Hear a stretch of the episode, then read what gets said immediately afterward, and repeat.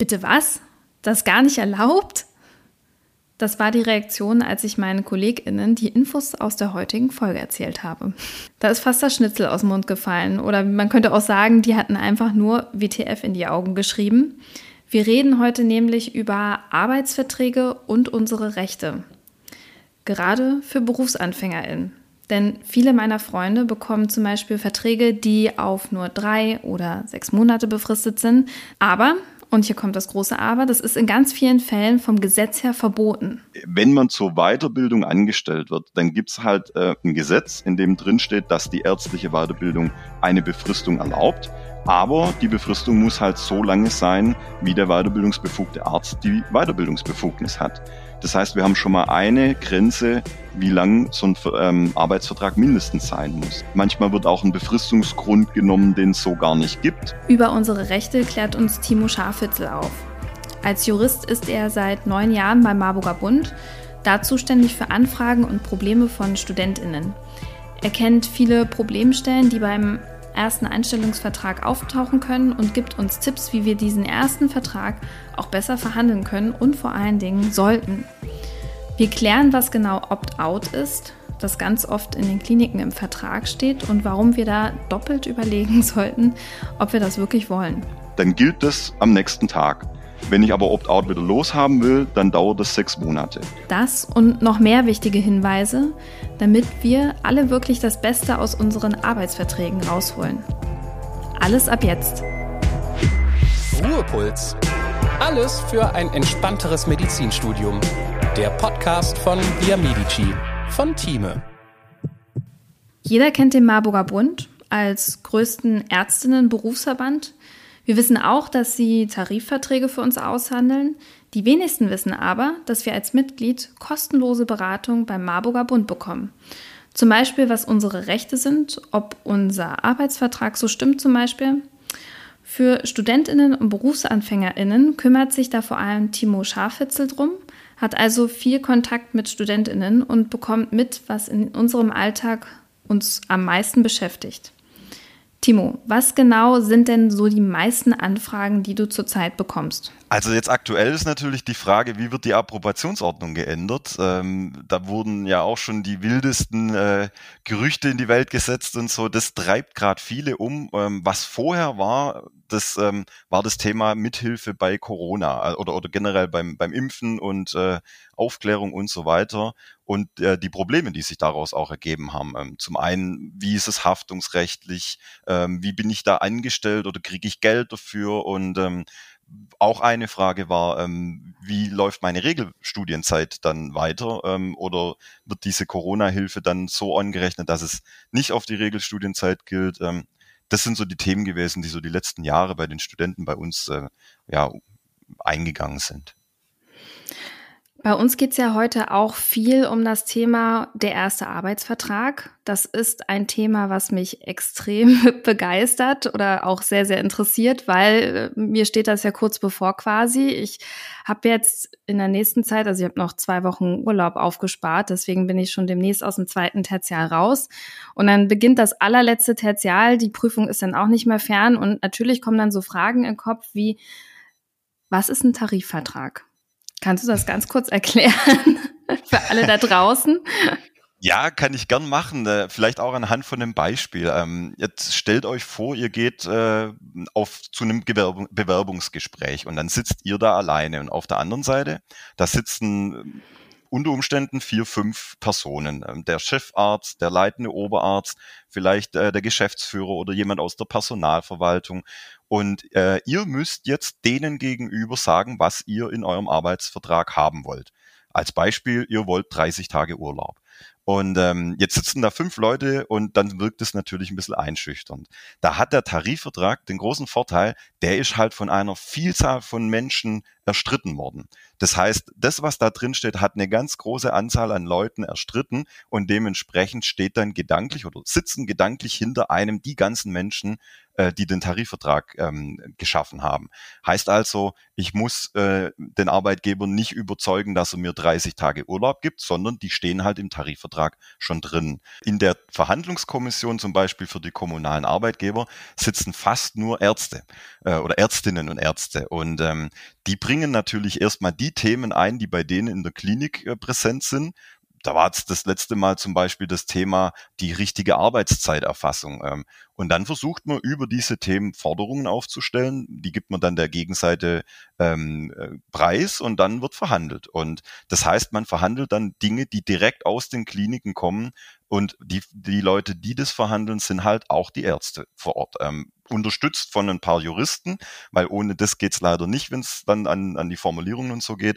Aber im Endeffekt sind es die Ärztinnen und Ärzte in der Verhandlungskommission und falls es dann zu einem Arbeitskampf kommen muss, weil der Arbeitgeber schlicht einfach nichts machen will, dann stehen da alle Ärztinnen und Ärzte hin. Also da kommen dann wirklich alle aus dem Tarifbereich zusammen und ähm, gehen dafür auch dann auf die Straße. Wenn jetzt so ein Tarifvertrag ausgehandelt wird, sind das, geht es dann meistens da um Gehaltsverhandlungen oder bessere Arbeitsbedingungen? Also das kann um beides gehen. Und das, um was es letztendlich geht, äh, hängt immer davon ab, was gefordert wird. Wir hatten jetzt jahrelang äh, eigentlich nur Gehaltsverhandlungen, weil man gesagt hat, okay, für große strukturelle Änderungen ist einfach noch keine Zeit.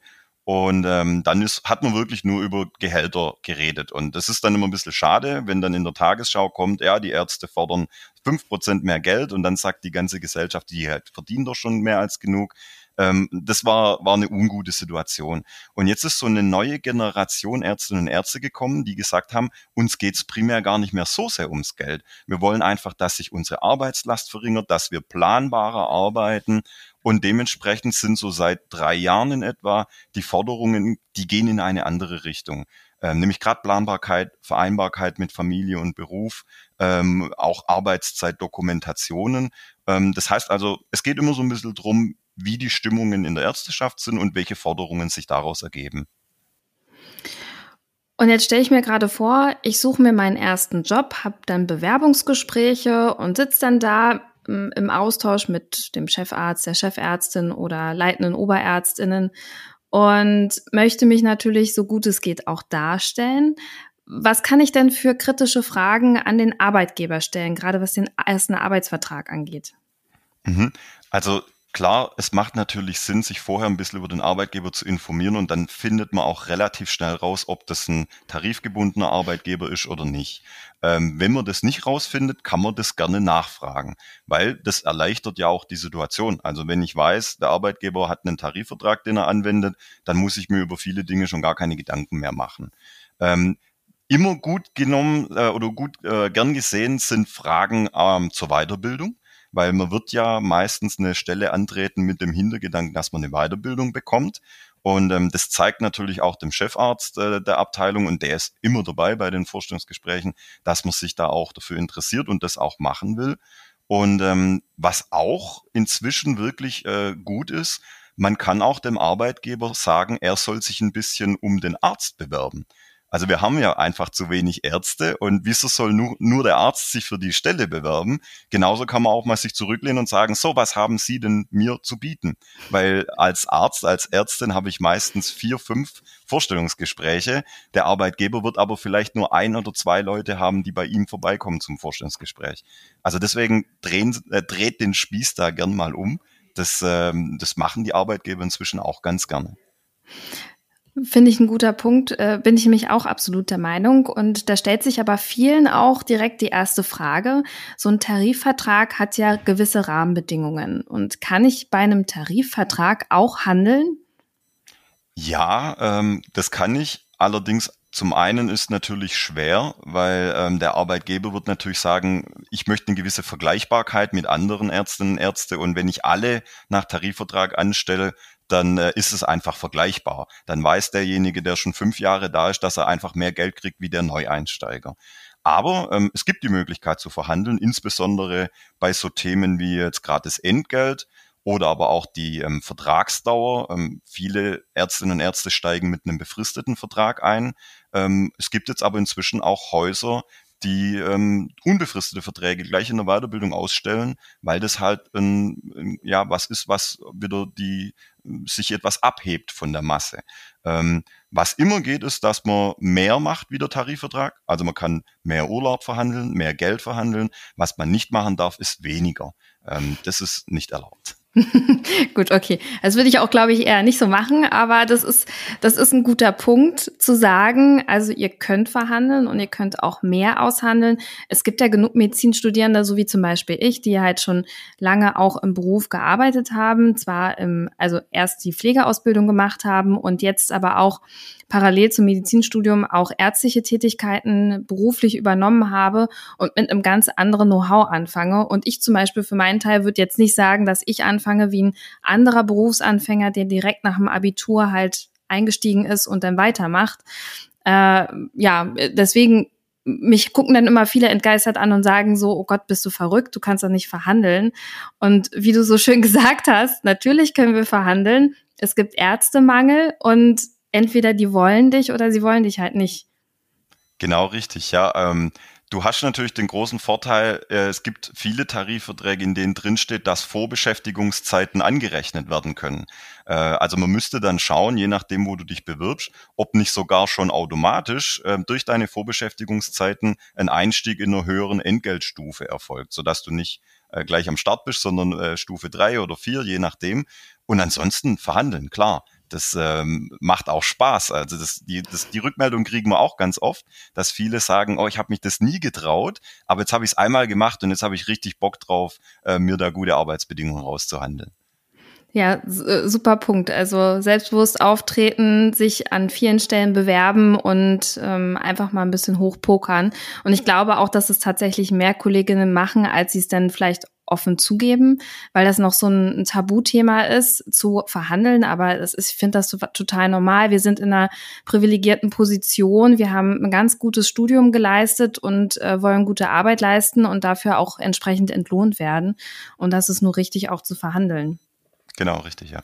Äh, sollte man sich denn vor einem Bewerbungsgespräch auch schon Gedanken zum Gehalt machen? Also was kann ich mir, was möchte ich, was, was möchte ich nicht? Ja, also wenn, wenn jetzt kein Tarifvertrag zur Anwendung kommt, dann macht es total Sinn, weil in dem, äh, bei dem Arbeitgeber und bei dem Forschungsgespräch kommt auch immer die Frage, was wollen Sie denn verdienen? Ähm, deswegen, da macht es Sinn, sich vorher Gedanken zu machen, vielleicht ein bisschen zu vergleichen. Ist es eine Klinik, die vergleichbar ist mit einer anderen, wo es einen Tarifvertrag gibt? Dann kann man natürlich in den reingucken, was man da so verdienen kann. Ähm, aber selbst wenn man sich wo bewirbt, wo äh, eine Tariftabelle äh, fürs Entgelt zur Anwendung kommt, selbst da kann man sich natürlich Gedanken machen, ob man gute Argumente findet, mehr zu verlangen. Ähm, und du hast ja genau deine Situation schon angesprochen. Du kannst da schon Berufserfahrung mitbringen. Das geht ganz vielen anderen auch so, dass die da was mitbringen können. Das muss nicht die rein ärztliche Tätigkeit sein. Das kann auch wirklich was sein, was ähm, arztnah ist oder halt einfach medizinnah und ähm, das würde ich auf jeden Fall mir vorher überlegen, weil im Vorstellungsgespräch die Überlegungen anzustellen, das ist dann leider zu spät. Ähm, da wird man dann relativ schnell von dem Punkt wegkommen. Und jetzt eine kurze Unterbrechung in eigener Sache. Via Medici von Thieme, das passt immer, egal ob du in Heidelberg oder Berlin studierst. Stell dir Via Medici so ein, wie du es brauchst, zum Beispiel mit der Sortierung nach deinem Unicurriculum. Teste Via Medici jetzt fünf Tage kostenlos. Mehr dazu über den Link in den Show Notes. Und jetzt weiterhin viel Spaß mit Florentine und ihrem Gast. Und ich kenne die Gespräche mit KommilitonInnen, wenn wir dann da so sitzen und überlegen, okay, ich möchte verhandeln und dann kommt jemand und sagt, ich möchte gerne Gynäkologie machen oder, oder Pädiatrie. Also Fachbereiche, die extremst beliebt sind und sie trotz Ärztemangel auch sehr überlaufen und extrem gewünscht sind. Letztens hat mir einer erzählt, dass man eingestellt wird mit einem Drei-Monats-Vertrag. Das, also das habe ich noch nie gehört. Das finde ich ganz, ganz gruselig.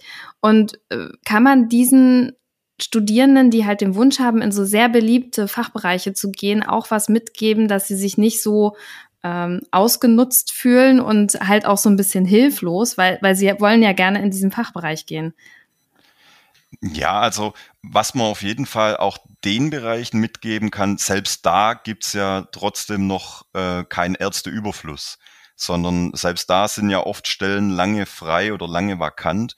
Ähm, das, das muss man einfach im Hinterkopf behalten. Also selbst wenn der ähm, gegenüber einem sagt, ich habe 18 Bewerbungen auf die Stelle, ich nehme den, der am wenigsten Geld haben will, ähm, das stimmt in den allermeisten Fällen nicht.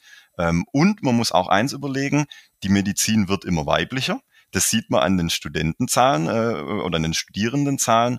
Und dementsprechend ähm, wird sich die Arbeitswelt in der Medizin immer weiter verändern. Wir sehen, dass der, dass der Anteil von Teilzeitbeschäftigten steigt, ähm, auch wahrscheinlich oder vermutlich ziemlich sicher sogar deswegen, weil die Arbeit sehr belastend ist und dann viele sagen, dann mache ich es halt nicht mehr in Vollzeit. Dementsprechend ähm, sind immer auch in wirklich beliebten Bereichen Stellen frei, weil auch dort werden dann die Leute in Teilzeit gehen und, und dadurch Stellenvakanzen schaffen. Also von daher, ähm, da hat's auch Chancen, gut reinzukommen. Ja, super. Und wenn ich dann den Vertrag so vor mir habe, meistens kriegt man den ja irgendwie mit zum Durchlesen, bevor man den auch wirklich unterschreibt. Gibt es da für dich so ganz klare Red Flags, wie man das so umgangssprachlich sagt, oder No-Gos, worauf man wirklich achten sollte. Und wenn man das sieht, ähm, A, was, was kann ich dann erkennen, was ist äh, auf jeden Fall eine Red Flag und B, was mache ich dann damit? Mhm. Also da gibt's für mich einige ähm, und ich versuche mal die wichtigsten rauszunehmen. Ähm, der erste Punkt ist auf jeden Fall schon mal, ich unterschreibe nichts, bevor ich es mir in Ruhe durchgelesen habe ähm, der Arbeitgeber, der im Vorstellungsgespräch schon irgendwie eine Unterschrift haben will, der hat meistens irgendwas zu verbergen. Und äh, das ist immer ganz schlecht. Also wirklich sich die Zeit nehmen, das in Ruhe anzugucken. Man muss halt eins überlegen, wenn ich das unterschreibe, gilt das, was da drin steht. Und deswegen ist es natürlich sinnvoll zu wissen, was da drin steht. Ähm, dann ist so ein Punkt, den ich auch immer sage, ähm, man muss aufpassen, wann man dem Arbeitgeber eine Zusage gibt weil ein Arbeitsverhältnis kommt halt schon dann zustande, wenn Arbeitgeber und Arbeitnehmer sich einig sind, dass sie zusammenarbeiten wollen. Mündlich auch. Auch mündlich unter Umständen, genau. Bei mündlich hast du natürlich immer das Problem, es muss jemand beweisen können im Streitfall. Aber wir hatten hier schon den Fall, da haben die ein Arbeitsverhältnis per WhatsApp geschlossen. Ähm, das geht. Ernst? Also wenn, wenn ich jemandem schreibe, hey, hast du Lust äh, für mich zu arbeiten, mir fehlt eine Woche jemanden äh, Vollzeit und der schreibt zurück, jawohl, mache ich, dann haben die ein Arbeitsverhältnis. Also okay. von daher äh, wirklich in Ruhe prüfen und dann auch den, ähm, den verschiedenen Arbeitgebern, wenn ich mit mehreren verhandle, wirklich auch ganz offen sagen, äh, ich kann noch nicht zusagen, ich bin noch in anderen Gesprächen, weil in dem Moment, wo ich zusage, bin ich halt gebunden. Ähm, Im Arbeitsvertrag selber ist ein ganz großes Thema die Befristung. Also du hast ja gerade schon angesprochen mit Verträgen, die nur drei Monate gehen. Ähm, das kann eigentlich rein arbeitsrechtlich gar nicht sein, dass man so einen Drei-Monats-Vertrag bekommt. Ähm, wenn man zur Weiterbildung angestellt wird, dann gibt's halt äh, ein Gesetz, in dem drin steht, dass die ärztliche Weiterbildung eine Befristung erlaubt. Aber die Befristung muss halt so lange sein, wie der weiterbildungsbefugte Arzt die Weiterbildungsbefugnis hat. Das heißt, wir haben schon mal eine Grenze, wie lang so ein ähm, Arbeitsvertrag mindestens sein muss. Und ähm, deswegen, da muss man natürlich ein bisschen gucken, ob das wirklich passt mit drei Monate Befristungen. Manchmal wird auch ein Befristungsgrund genommen, den es so gar nicht gibt. Ähm, deswegen, das ist so, so eine Red Flag, wo man wirklich nochmal nachgucken muss oder sich dann halt gegebenenfalls ähm, bisschen rechtlichen Rat einholen sollte. Ein Thema, was auch manchmal so ein bisschen äh, tricky ist, ähm, wann beginnt denn mein Arbeitsverhältnis überhaupt? Ähm, da gibt's natürlich die berühmten Feiertage zum 1.1. und zum 1.5. Äh, mhm. und dann sagt der Arbeitgeber, ähm, ja gut, dann beginnen wir das Arbeitsverhältnis erst zum 2.1. oder zum 2.5. Mhm. Und ähm, das klingt jetzt erstmal so, als ob es überhaupt kein Problem wäre, aber dadurch, dass ich nicht am ersten beginne, erwerbe ich für diesen ersten Monat keinen Urlaubsanspruch. Das heißt, ähm, wenn man es jetzt mal ganz plakativ ah. sagt, ich kann erst später eine Woche Urlaub machen, wenn ich halt erst zum zweiten beginne. Dann schaffe ich den ganzen Monat und kriege dafür keinen Urlaubsanspruch. Wenn mm. ich zum ersten mm. beginne, dann kriege ich halt für den Monat einen Urlaubsanspruch. Also das sind so Kleinigkeiten, ähm, die wissen aber leider die Arbeitgeber auch ziemlich gut. Das ist sehr tricky. Das wusste ich auch nicht. Also wer das jetzt gehört hat, der hat hoffentlich was mitgenommen. Ich habe jetzt gerade ganz viel mitgenommen und denk so, oh Gott, darauf achte ich als allererstes. Ja. Ja, super. Das ist so richtig gut. Äh, was, was war denn so mal das Absurdeste, was dir jemals begegnet ist in so einem Arbeitsvertrag? Oh, da, da müsst, äh, wir müssten mal so ein Buch schreiben. Also wir lesen manchmal die tollsten äh, Formulierungen, ähm, wenn es darum geht. Das ist so ein Klassiker. Ähm, der Arbeitgeber investiert in eine Fortbildung für den Arzt oder die Ärztin und schreibt dann in den Arbeitsvertrag rein, ähm, das Geld, das er da investiert, das muss zurückbezahlt werden, wenn man nicht mindestens fünf Jahre dann beim Arbeitgeber arbeitet. Hm. Ähm, das nennt sich dann eine Rückzahlungsklausel. Und die, die sind wirklich schwer ähm, rechtmäßig zu gestalten. Also der Arbeitgeber hat da echt eine Hausnummer. Aber das Schlimme ist, der, die machen sich zum Teil überhaupt keine äh, Mühen. Also man, man liest die Klausel und denkt sich dann, okay, wer hat die geschrieben? Hat man die irgendwie abends am Stammtisch zusammengeschustert oder äh, weil es ist wirklich, wenn ich einmal google Rückzahlungsvereinbarung, dann kommen da so viele Dinge, auf die man da achten sollte und man kriegt dann eine Klausel vorgelegt, wo dann nichts davon umgesetzt ist. Also das wundert uns dann immer so ein bisschen. Ähm, was auch immer spannend ist, ähm, das Gehalt. Also wie wird das Gehalt vereinbart? Äh, wenn ich jetzt tariflich angestellt bin, ist es einfach. Hm. Da steht dann drin, ich werde in die Entgeltgruppe für Assistenzärztinnen und Ärzte eingestellt und dann durchlaufe ich diese Gruppe. Äh, wenn ich jetzt aber keinen Tarifvertrag habe, ähm, dann kann man das Gehalt relativ frei vereinbaren. Und da kommen die tollsten Dinge raus. Jetzt so als Beispiel, äh, ich gehe in eine Praxis und mache da die Weiterbildung zur Allgemeinmedizin, dann kriege ich in Baden-Württemberg eine Förderung von 5000 Euro dann ist natürlich seltsam, wenn im Arbeitsvertrag ein Gehalt von 4.600 Euro drinsteht. Äh, da muss man sich fragen, wo die anderen äh, 400 Euro hingekommen sind. Gute Schuhe. Also das sind so, so Kleinigkeiten, ja, das, man weiß es nicht so genau, aber das sind so Kleinigkeiten, wo will man dann immer so ein bisschen schmunzeln. Ähm, aber letztendlich merkt man doch, auch die Arbeitgeber lernen aus den Fehlern und die meisten Verträge sind Standardverträge, die benutzen die für eine ganz große Zahl an Arbeitsverträgen und die passen dann ähm, wenn man nichts verändert, dann passen die eigentlich schon ganz gut. Und wenn man in so einem Vertrag jetzt drinne ist, eine Weile, also ich sag mal so zwei, drei Jahre und man hat das Gefühl, dass man irgendwie mehr Leistung bringt und man möchte nachverhandeln, geht sowas überhaupt? Grundsätzlich ja. Ähm, nur während der Laufzeit eines Vertrages kann der Arbeitgeber mit einem ganz einfachen Nein jeglicher Verhandlung äh, der Gar ausmachen. Ähm, also das heißt, am besten sind Verhandlungen immer zu dem Zeitpunkt, wenn es um einen neuen Arbeitsvertrag geht. Aber auch hier helfen uns dann unter Umständen die Tarifverträge. Ähm, es gibt da Regelungen drin, wenn es gerade ums Beispiel Gehalt geht, wo man sagen kann, ich möchte eine Zulage haben, weil ich eine besondere ähm, Qualifikation mitbringe ähm, oder weil ich eine besondere Arbeit erbringe, die niemand anderes macht. Ähm, das kann man auf jeden Fall machen. Nur leider haben wir halt, wie gesagt, die Ausgangssituation, ein bestehender Vertrag muss nicht geändert werden, beziehungsweise kann nur geändert werden, wenn beide Seiten damit einverstanden sind. Es gibt ja auch viele Verträge, die haben sowas wie Opt-out. Das hört man immer öfter, kommt auch immer mehr, glaube ich, auch im Zuge dieses äh, ja, äh, Personalmangels und so. Kannst du mal ganz kurz erklären für alle da draußen, was es mit diesem Opt-out auf sich hat und ob das auch in Ordnung ist, wenn das in meinem Vertrag so mit äh, aufgeführt ist? Mhm. Also Opt-out, da geht's um die ähm, höchstzulässige Arbeitszeit. Es ist so, das Arbeitszeitgesetz, das also für jeden äh, Arzt und Ärztin gilt, das sagt eigentlich äh, aus, dass ich nur 48 Stunden im Durchschnitt in der Woche arbeiten darf. Das heißt, meine Vollarbeit zusammen mit Bereitschaftsdienst darf höchstens 48 Stunden im Durchschnitt lang sein. Ähm, durch das, dass es eine Durchschnittsbetrachtung ist, kann ich auch mal in, einem, in einer Woche 60 Stunden arbeiten. Wenn ich dann in einer anderen Woche deutlich unter 48 Stunden arbeite, kriege ich das auch wieder ausgeglichen. Und dieses Opt-out, das führt dazu, dass ich diese Grenze von 48 Stunden nach oben setze. Ähm, zum Beispiel im Bereich der kommunalen Krankenhäuser auf 56 Stunden.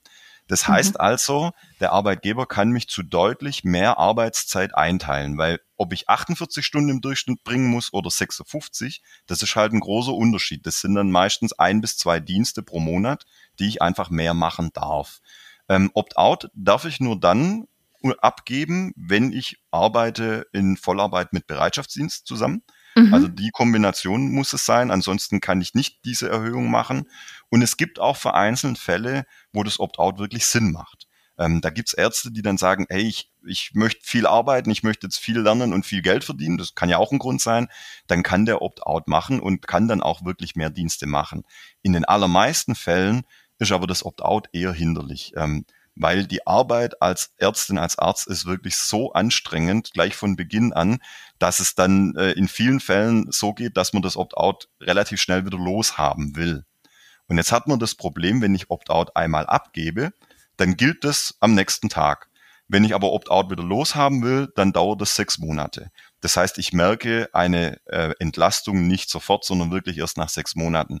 Deswegen mein Rat in diesem Fall immer, ähm, die Arbeitgeber schicken Opt-out gern unkommentiert einfach mit zum Arbeitsvertrag. Mhm. Ähm, das sollte sich jeder gut überlegen. Ich würde es am Anfang nicht unterschreiben mhm. und würde erstmal anfangen mit Arbeiten. Und wenn ich dann feststelle, nach ein, zwei, drei Monaten ist alles kein Problem, kann ich das Opt-out sofort abgeben und am nächsten Tag ist es gültig. Ähm, aber so lange würde ich doch erstmal warten und erstmal ohne Opt-out beginnen. Ist es denn üblich, dass man für Opt-out auch eine Extrasumme dann erhält? Leider nein. Ähm, das Opt-out hat jetzt rein nur äh, Gründe für den Arbeitsschutz, also für die Arbeitszeitregelungen, hat mit der Vergütung selber erstmal nichts zu tun. Klar, wenn ich natürlich mehr Dienste mache, kriege ich auch mehr Geld, weil ich habe dann auch mehr gearbeitet. Aber rein nur, wenn ich Opt-out erkläre, kriege ich nicht mehr Geld. Gibt es für dich denn in deinen Augen noch andere Fehler, die BerufsanfängerInnen mit dem ersten Arbeitsvertrag begehen? Ja, also ähm, worauf man achten sollte, ähm, man darf natürlich nicht sofort gleich alleine arbeiten. Ähm, man wird im Arbeitsvertrag gleich schon mal grundsätzlich dazu verpflichtet, auch Bereitschaftsdienste beispielsweise zu machen, in der Nacht oder am Wochenende. Und die finden ja äh, in der Regel so statt, dass man alleine arbeitet.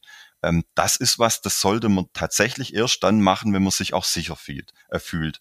Also wenn ich in der Abteilung angekommen bin, wenn ich weiß, was muss ich tun bei gewissen Notfällen, ähm, wenn ich auch mich fachlich sicher fühle, äh, heißt also die eigentliche äh, ja, die eigentliche Verpflichtung zu Bereitschaftsdiensten, die steht immer schon von Anfang an drin. Aber als Anfänger sollte ich ein bisschen darauf achten, dass ich es erst mache, wenn ich wirklich gut eingearbeitet bin. Ähm, auch so ein wichtiger Punkt, äh, man sollte immer schauen, dass die Weiterbildung im Vertrag mit drin steht. Das wird oft mhm. gemacht und dann sind wir auch auf der sicheren Seite. Aber wenn diese Weiterbildung fehlt, dann wird es für mich halt schwierig, gegenüber dem Arbeitgeber darzulegen, dass ich zur Weiterbildung angestellt bin. Äh, wenn der Arbeitgeber dann Böses will, dann kann der sagen, okay, ich teile dich jetzt als Springer ein oder du machst jetzt mal nur Stationsarbeit. Ähm, und dann wird man in den Arbeitsvertrag gucken und feststellen, dass man nur als Arzt angestellt wurde. Und dann kann man halt nichts draus herleiten. Das heißt, wenn eine Weiterbildung gemacht werden soll, dann soll da drinstehen, welche Weiterbildung, die Fachrichtung und dann ist das ähm, auch klar und gut geregelt. Ihr habt ja als Marburger Bund jetzt in der letzten Zeit wirklich, also für die Charité ganz tolle Sachen durchgesetzt. Da bin ich auch, muss ich jetzt mal sagen, sehr dankbar dafür und es freut mich total für alle KollegInnen da draußen. Ich bin ja jetzt noch nicht so weit, aber ich arbeite da ja schon eine Weile und es ist wirklich toll, was da erreicht wurde mit Einmalzahlung und allem drum und dran. Ähm, habt ihr denn für die nächsten Tarifrunden auch Ziele, die ihr erreichen wollt als Marburger Bund? Ja, ähm, wir sind, wir haben immer den Tarifvertrag an den kommunalen Krankenhäusern so ein bisschen als Leitwährung. Und ähm, da fangen wir dann an, uns neue Dinge zu überlegen und die übertragen sich dann meist auch in die anderen Tarifbereiche an Unikliniken oder bei privaten ähm, Klinikträgern. Und im kommunalen Bereich wird es jetzt Anfang nächsten Jahres eine reine Entgeltrunde geben. Ähm, das ist dem geschuldet, dass wir einfach nicht absehen konnten, wie sich die Inflation weiterentwickelt. Das heißt, in der letzten Runde hat man so ein, paar substanziell, äh, substanzielle Änderungen vorgenommen mit der Begrenzung der Anzahl der Bereitschaftsdienste und der freien Wochenenden beispielsweise. Ähm, und damals hat man vereinbart, wir treffen uns Anfang 23 nochmal und gucken uns das Entgelt nochmal an, aber rein nur das Entgelt. Die ferneren Ziele, die wir jetzt haben in dem Tarifbereich, ähm, da gehört ziemlich sicher dazu, dass die Schichtarbeit mal angegangen wird weil viele Kliniken jetzt äh, übergegangen sind zu Schichtarbeit, ähm, was natürlich sehr belastend ist, wenn man in verschiedenen Schichten Tag und Nacht arbeitet. Und ähm, da sind die Regelungen im Tarifvertrag halt schon etwas älter. Und dementsprechend hat man sich auf die Fahne geschrieben, die Schichtarbeit mal so ein bisschen in, in den Fokus zu rücken und auch in der nächsten Tarifrunde anzugehen. Ihr bietet ja als Marburger Bund auch Berufseinsteigerseminare an, die, ähm, glaube ich, für den einen oder anderen gar nicht verkehrt wären, auch für mich tatsächlich. Wo findet man die und wo finden die statt? Also die äh, Berufseinsteigerseminare von uns jetzt vom Landesverband Baden-Württemberg, die machen wir online. Äh, hat sich einfach bewährt, äh, weil es doch für alle deutlich leichter ist, sich ähm, mit dem Computer zuzuschalten. Und wir laden dazu im Normalfall per E-Mail ein, dass wir uns direkt an die Mitglieder wenden. Aber wir veröffentlichen die Termine dann auch auf der Homepage oder dann bei uns in unserer Marburger Bund-Zeitung. Ähm, wir haben aber auch so Dinge wie die Doc Steps. Äh, das ist so eine Veranstaltungsreihe, gerade für ähm, Medizinstudierende und junge Ärztinnen und Ärzte.